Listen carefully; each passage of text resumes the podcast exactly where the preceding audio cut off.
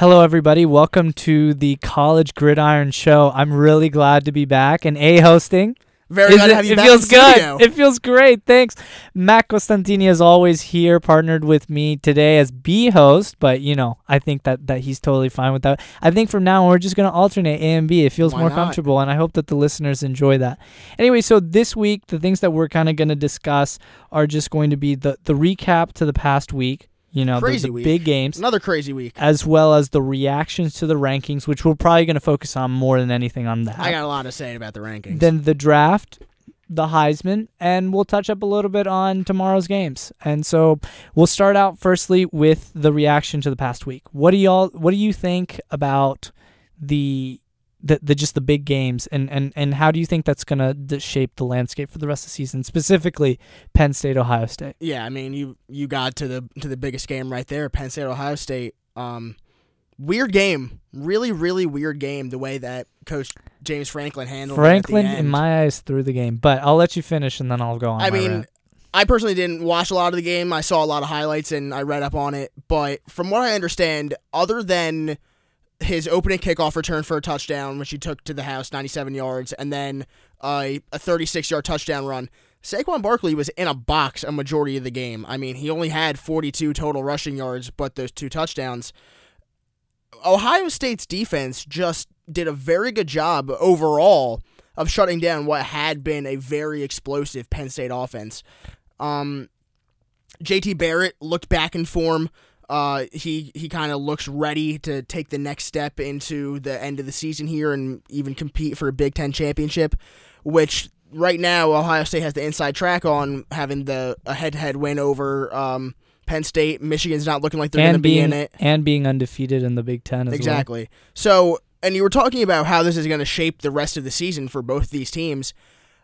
And I know we're going to get to it when we talk to the rankings, but seeing the way that both the AP and the playoff committee rank these teams, it shows that there's a lot of just comparison between the two, really.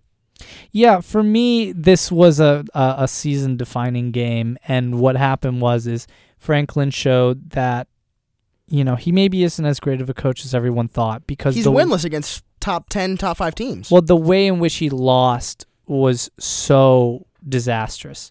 So first things first, Ohio State blunders and Penn State goes up 4-0. And then for the rest of the game, it's nip and tuck, Ohio State, Penn State scoring, alternating. At certain points, the Penn State only has an 11-point lead. At other points, it's back to 14.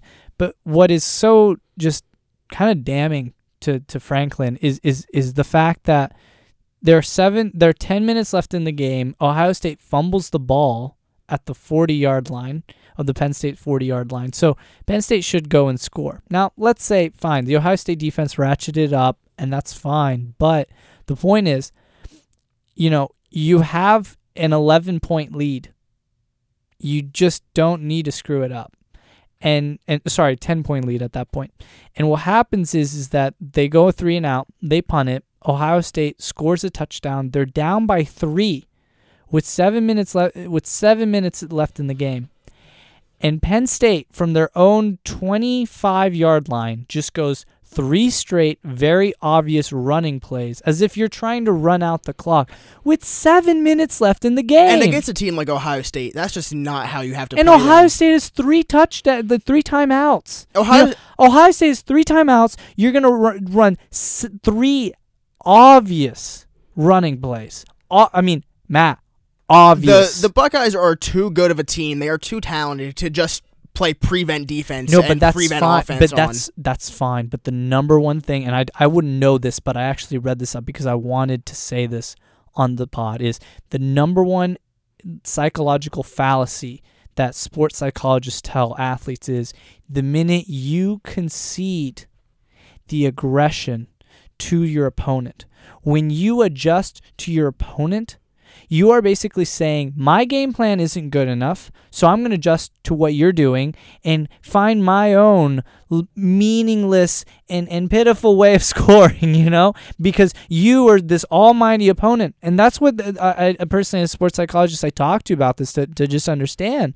And that's what they did. They created a game plan and they executed against Ohio State. Ohio State tried to rebuck, and then in the fourth quarter, they not only took the foot off of the gas, but they just completely... They just broke down. It wasn't even a broke down of Saquon and McSorley, because they were yelling at the offensive coordinator. They were looking at Franklin. They were BO'd, you know? I think I can say that. It was a shame. And far be it from me to root for Penn State. I was rooting for Ohio State for the first time in my entire life because it helps Oklahoma in the rankings. But Which it did. But the it's such a damning thing that you have 7 minutes left. You run three very obvious, if you just look at the structure of the formatting, clear indicators that you're trying to run the clock out. And to be fair, three run plays with who is the best running back in college football, you should be able to get first downs. You should be able to get yardage, yes, which leads to points. But you're running from the shotgun. I mean, you're backed up at the 25. You lose 6 yards on the first run. At that point, you should be passing. And I don't know why they weren't passing. Ohio State has 3 touchdowns. They just need to stop you on one drive. You're already at the 25. You lose 6 yards. You're on your own 19. When you're going to punt it, Ohio State's going to get the 40. And they're going to take the lead. It's almost as if Franklin showed that he had no confidence in his quarterback, which is surprising. No, not even no confidence in his quarterback or in his team, but in himself. It's very surprising that they didn't let McSorley throw the ball when these past few games. He's been putting up crazy numbers, crazy passing numbers. And even this game, they just didn't really give him a chance. He threw for under 200 yards. He did have a few touchdowns thrown in there, but... they just didn't let the offense open this game up. Anyway, so not to just continue to just belabor the point, but the point is that then Ohio State got so confident after the second stop though of that drive, that on the third drive of the third play, Ohio State didn't even call a timeout. They didn't call when a defensive coordinator. Matt, think about this. They didn't even call a timeout. It was so ballsy. Ohio State said, we're going to save this timeout for later because we know we're going to score on you. They didn't even use the time, all 3 timeouts, because they were so confident. They knew they were going to score. See, and Penn State has only a 3-point lead. They're now kicking from their own 10-yard line because you ran 3 ridiculous offensive plays, not even giving Saquon Barkley a chance, but just simply to run out the clock. See, the defensive coordinator of Ohio State was able to go to his guys on defense and say, hey, you have been locking up who is going to be... Greg Schiano's an NFL coach. You know, I mean, he's a good defense coordinator. And he told them, you're shutting down the likely Heisman Trophy winner. If you don't keep doing this, fine. Like, you lost in a good way. But you are doing this right now, and there is no reason that you guys should lose this game. To me, after that Penn State loss, after that drive, Penn State lost the game because Saquon and McSorley were like, you know what?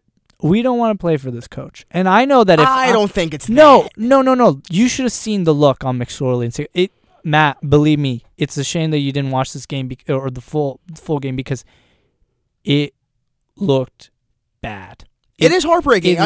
It looked like Penn State just wanted Ohio State to use all of their timeouts with just a 3-point lead with 7 minutes in the game. Matt, in no way can you justify, even absolutely if you were the coach, justify what Penn State did, because it didn't make sense. Yeah, it's a travesty of play calling. Either he had information from somebody that he had to throw the game, or he lost all confidence, because it didn't make sense. It went against all his philosophy the whole season that we play to win the game. He just completely went against all the philosophy. This wasn't a tactical error.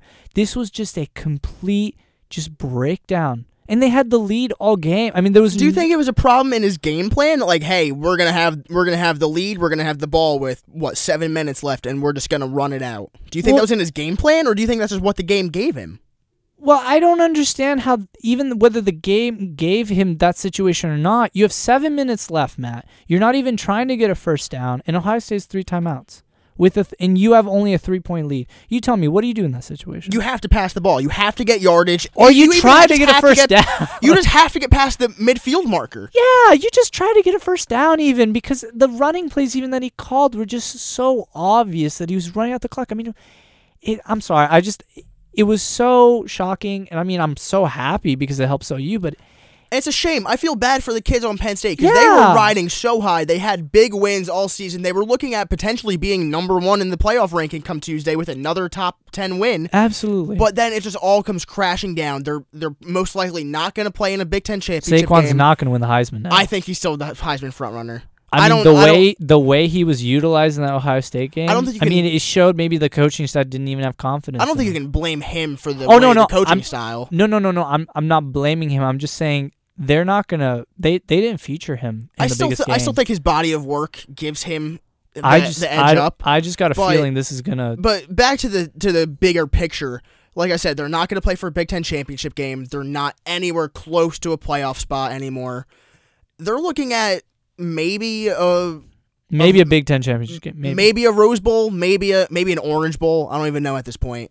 Yeah, with the playoff system. Yeah, I don't even know what the bowls are. You know, so it's just a shame they have bowl games in London now. It's just a shame that this team goes from being a top four team, a darling team, to just another one loss team. Granted, it's a good loss, but. And then transitioning, you know, just to like the other games that I just wanted to say. I mean, the Florida, I said this at the beginning of the year, play Malik Zaire. I don't know why they haven't. Why not? You don't bring a kid that talented in as a transfer just to sit him on the bench. You know what's gonna happen now to Zaire? I think he has now no shot to be a starting quarterback in the NFL. I don't think he did to begin with. I think he had a shot because he had a year off. He might have worked on things. He reminded me of another Notre Dame quarterback in Everett Golson. But I mean, come on. Like he did pretty much the same thing. He went from Notre Dame to a Florida team. And was the backup. I mean, he had a chance to be a starter. I mean, why does McLuhan not play him if he's not going to keep him? You know, what's the point? We know Zaire has more game than Franks. We know that. He looked better than Del Rio. Layman college football fans know that better. I mean, it's just it doesn't make sense to me, and that's why McLuhan had to go. And so that's kind of the result. I'm surprised that it took as long as it did when they were just getting blown out. Yeah, it should have been gone out 2 weeks ago in every game. Anyway, so then the other game that was kind of just a bit of a surprise was I thought NC State Notre Dame was going to be a little tough, but as I told you. You know, Notre Dame was going to win, and in fact, they did. What was your reaction to that as Notre Dame? It was a great game. I mean, they looked. I mentioned it on last week's pod. NC State's defense does a lot of things that Georgia's defense did, and Georgia was able to shut Notre Dame down. But Notre Dame did a very good job of adjusting that game plan. They threw the ball well. They ran the ball well. Josh Adams is now the fastest Notre Dame running back to I think it's either 1,000 or 2,000 yards. I know it's a big difference. It better be 1,000. If he's already at 2,000, he's going to break Barry Sanders' record by 1,000. To that rushing mark in Notre Dame history, which is fantastic. And I'm very happy of where this team is now. They have a few tough games coming up. Hopefully... No. To me, it's over. Notre Dame's going to be either 2 or 3 seed. That's it. Yeah, slot. I mean, and that I would love that. But it's going to happen. That's it. I think another game that we should talk about is TCU. Yeah, I was about to get to that. So, hey... You know, Oklahoma State's loss against Iowa State doesn't look as bad as we all thought. It doesn't. Iowa State looks like a world beater out there. As of right now, they're number one in the Big 12 standings. And, you know, I really am tired of hearing this, but the Big 12 isn't as bad as people want to say it is. The defenses are getting a little better. Oklahoma's defense is not. But the defenses are getting a little better. And the offenses are just really good. I do think that... I mean, they're really... There is something to say, though, when an offense is so good. Yeah. And that just wasn't seen this week. I mean, they got shut out in the first half, and TCU's only score was on a kickoff return. I'm not talking about specifically TCU or Iowa State's offense or defense. I'm just saying the Big 12 as a whole is either a number 2 or number 3 conference in the nation, and it's close. It's going to be number 1 is Big 10 in my eyes, and then number 2 it's either SEC, a combination maybe an SEC, ACC, Big 12. I still see the SEC as at least number 1 just because of Alabama. I just think there are only two teams that are good. I mean, that's fair. But you're then right. Again, we don't know much about Alabama yet. I know the eye test says everything, and it's Alabama, but let's see. You know, like I'm really curious to see what happens to Georgia because in my eyes, it could be a blowout. Either Alabama just destroys Georgia or Georgia destroys Alabama. I don't know why. It doesn't make sense, but I got this feeling that one of the teams is going to blow out the other. I mean, getting back to the TCU game, I think this loss does mean that the Big 12 has no chance of a playoff team this year. Oh, I think it ensures that one team does. I don't see that right now. I don't. There is a very clear path now for Oklahoma to make the playoffs. I mean, as I told you, maybe, but if you look at how I know this is kind of getting to the next section a little bit, but based on how the committee ranked teams this past week, yes. They put Georgia 1, Alabama 2. Good transition, by the way. Thank you. I'm proud. Thanks. I try. It. You're such a good A host. Oh, thanks. Like you I want to say this. We're now A and B hosts. Like, we should not even say anymore, like, A's and B's. We should just be like Mike and Mike. So, with Georgia at number 1, Alabama at 2, Notre Dame at 3, and Clemson at 4, they've put a one-loss team in the top 3 in Notre Dame. And they put them there because they lost to Georgia by 1 point. So, I think if it comes down... People don't realize how much that 1 point... That was huge. That's huge, that's a field goal. That's nothing. That's an extra point. That's a safety. That's a safety. And you get the ball back. So let's just, for hypothetical purposes only, Alabama and Georgia get to the SEC championship game, undefeated, they face each other. It's a close game. I don't see how you can drop either one of those teams out of a top 4 spot. Okay, so let me explain. Here's what needs to happen for Oklahoma to make the playoffs. And this is kind of, like, this TCU-Iowa State game did two things. One, Oklahoma doesn't need TCU now to run the table in order to win. What Oklahoma needs to do is run the table, beat Iowa State, and then one of either Clemson or I'm blanking on the second team. Who's number 4 right now? We're talking about Clemson at number 4. Oh, yeah, Clemson, either Clemson or Notre Dame loses. So I think Clemson losing is very conceivable because I predicted at the beginning of the season they're going to lose 3 games. They've lost already 1. I don't know how it's going to happen, but they're going to lose 3 games. Granted, so, they shouldn't lose to Syracuse regardless, but not having Kelly Bryant in that game was a big loss. It's a loss. It's a loss against Syracuse. I'm not taking that away. Yeah, I was just going to say I had 3 losses this season, I think. So anyway, what does the committee say? They beat Oklahoma beat Ohio State. Oklahoma will rise up in the rankings because of that. And they did. They're at 5 right now. Ohio State continues to win, right? I'm just going through the storyline. Let's say Oklahoma beats Oklahoma State, which Oklahoma State is a really good team. I'm very impressed by them. I'm really nervous. I don't think Oklahoma's going to win this weekend. But if Oklahoma wins out, which the only time a national title contender has gone through this murderous road that Oklahoma's about to go on, was the 2000 Oklahoma National Championship team. They have to go at Stillwater, then they have TCU at home, then the Kansas, that's a cakewalk, and then they got to go to at West Virginia. Those are tough games. And then they got to beat Iowa State in the championship game. So that's terrible. So if Oklahoma beats Iowa State, the team that beat them, that's a redemption game right there. So that helps the committee, right? And let's say Oklahoma beats out Iowa State badly, right? Now what you have to say is, okay, there's the Big 12 champion, Oklahoma, who beat Ohio State. Ohio State is also looking really good. And then you got Clemson, and then you got Notre Dame, and then you got the winner of the SEC championship game. One of these teams is going to be left out, right? So I don't think there are going to be 2 SEC teams in the top 4. You know why? Because the loser of Alabama, Georgia is going to be a 4 seed at best, right? And what does that mean? That means they played each other in the SEC championship game, and then the next game they're going to play is each other. You think the SEC's the college football? Yeah, I disagree with that. I think that the winner I'm saying if they put the two SEC teams in the playoffs, that's what's going to happen. No, I'm with you on that. I'm saying it makes no sense. One of those SEC teams will be ranked number 1, and yeah, as you were saying, if that loser goes to number 4, they won't meet again until the championship, which people would love to see. No. If they're going to be the 4 seed, then let's say Alabama, Georgia play, and Alabama wins. That next game that Alabama's playing, you know who it's going to be against? It's going to be Georgia, if Georgia's going to be in the playoffs, because the only way they're going to put Georgia in the playoffs, if Alabama wins, is a 4 seed. So they're going to have 2 back-to-back games. What is this, an NBA Finals? So that doesn't make sense. That's why, for sure, in my eyes, there will only be one SEC team unless, I don't know, something absolutely crazy happens. So to me, it's going to be Alabama 1, Notre Dame number 2, and then it's going to be either Clemson at 3 or Ohio State at 3, and Oklahoma somehow fits in there. That's my opinion. I agree with you. I still hold out belief that they are willing to put two SEC teams in, especially if that championship game is close, say one score, even less maybe. But the next game they're going to play is each other again. I don't think they care. I think they want the ratings for the revenge game. The optics are really bad. That's a really bad optics. It's just about the best teams. How are you going to kick out one of the best teams in the country? So, I mean, looking elsewhere in these rankings, I think a few teams got hosed a little bit. Ohio State got hosed. Ohio State did get hosed, but, I mean, they played Oklahoma at 5. How about this Clemson 3 seed? They surprised me a little bit, but I wasn't surprised. Clemson at 4. I wasn't extremely surprised about Clemson making their way into the top four because they did have some quality wins over... Who? They beat Louisville, who was a good team at the time. Okay. It's about beating teams at the time you play them. It's not about where they are now. It's not the AP poll.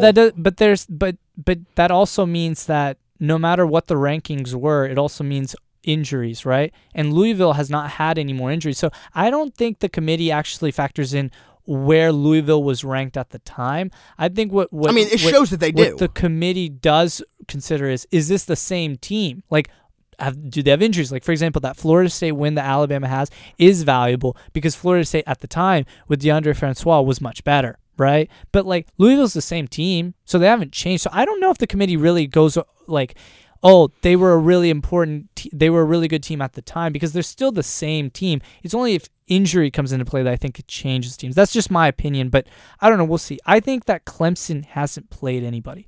Auburn is no good, and they barely beat Auburn. And Malzahn just botched the first drive for Auburn. So that game ended 12-6, and Auburn could have, 14-6. Auburn easily could have scored a touchdown that first drive. So at the very least, it would have been 14-10. And then, is really Clemson that much better than Ohio State? Are they really? I mean, it's not even about Ohio State. It's Oklahoma, because Oklahoma was 5. I'm fine with Oklahoma being at 5. My point simply being is Clemson better than Ohio State? Honestly, based on resume, are they better? Not really. Yeah, because they haven't had a bigger win, and their loss is not is worse than Ohio State's, and Oklahoma's loss is better than Syracuse, than Iowa State is a better team than Syracuse. So Oklahoma's loss is better than Clemson's, and Oklahoma's win is better than Clemson. So I think the only reason why they put Clemson at 4 is because it's Clemson. But Deshaun Watson's gone, guys. I disagree. People need to stop thinking that Clemson is, the team they were last year. I still think that their wins at the time were valuable, and that's what they're basing it off of. But I think of two teams that didn't get enough credit, and granted, they haven't played anyone either, but it's Miami and Wisconsin.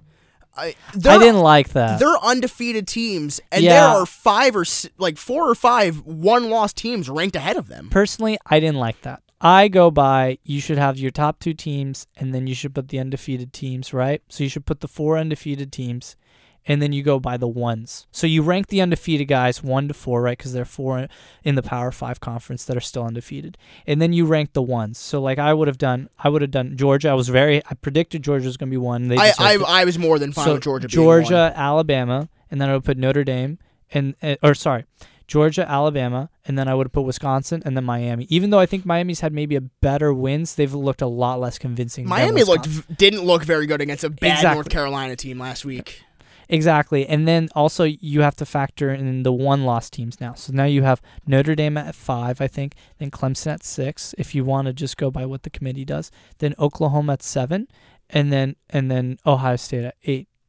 I think the only reason why they didn't do this is they did not want to insult the Ohio State fan base.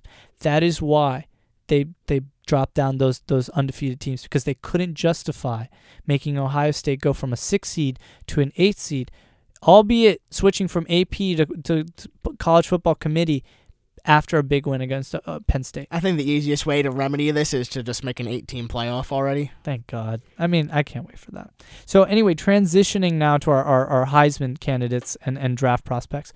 What is your thoughts on the Heisman right now? I talked about it earlier. I still think Saquon Barkley is the clear-cut winner. I don't think that there are enough guys. I don't think there's enough time for guys to make up room, and I don't think there are enough guys to just come back. I mean, you talk about Bryce Love okay, maybe. You talk about Baker Mayfield, okay, maybe. But I still think that Saquon Barkley is the best player. I think the guy to make it is definitely going to be Baker Mayfield if someone is to trump over Saquon. The thing is, Saquon exposed himself in this game and also exposed how the coaching staff has been using him. So I'm worried for Saquon. I'm not believing in him. I'm worried for him. I think someone that's not getting enough attention, partly because of the school he plays at and the team not playing well behind him, but it's Khalil Tate, the quarterback from Arizona. He's been drawing comparisons to Michael Vick. The rushing records that he's been breaking. I mean, that's really good, but, let's see next year. Yeah, exactly. Yeah. Sometimes people are one-shot wonders. I want to see. I mean, albeit he could be a really good athlete and a really good football player, maybe not a good quarterback, but, we'll see. We'll see next year. I think he's for next year, and I think he's a sophomore, right? If I remember correctly, something like that. Anyway, transitioning to the draft, Sam Darnold, he needs to go back. We've been saying this for a month. People now are finally catching on.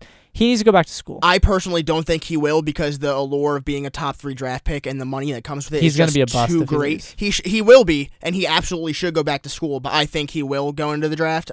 It doesn't reflect in my top 5, but I have a feeling the pressure is going to mount so heavily on him, and his family's going to really talk to him.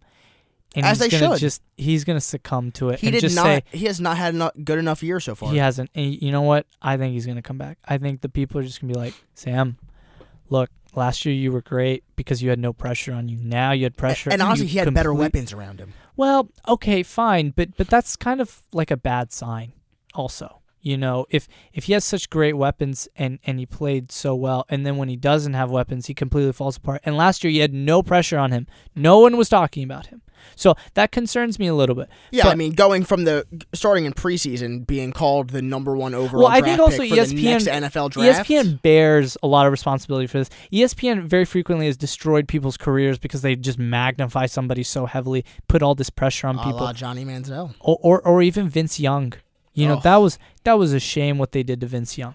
So, and then going further in the draft, I think Saquon is not going to be a great running back in the NFL. He's picked by a team that wants to feature him 20, 25 carries a game. I think he's going to be great on a Packers team with a Packers offense or a Patriots or a Chiefs or a Giants offense. I was just about to say the Giants because that is I really want him to go to the Giants. So, this is more like of an NFL kind of thing right now, but it's the draft. So looking at what potentially is the top 3 in the draft order right now, you're looking at the Browns, you're looking at the 49ers, you're looking at the Giants.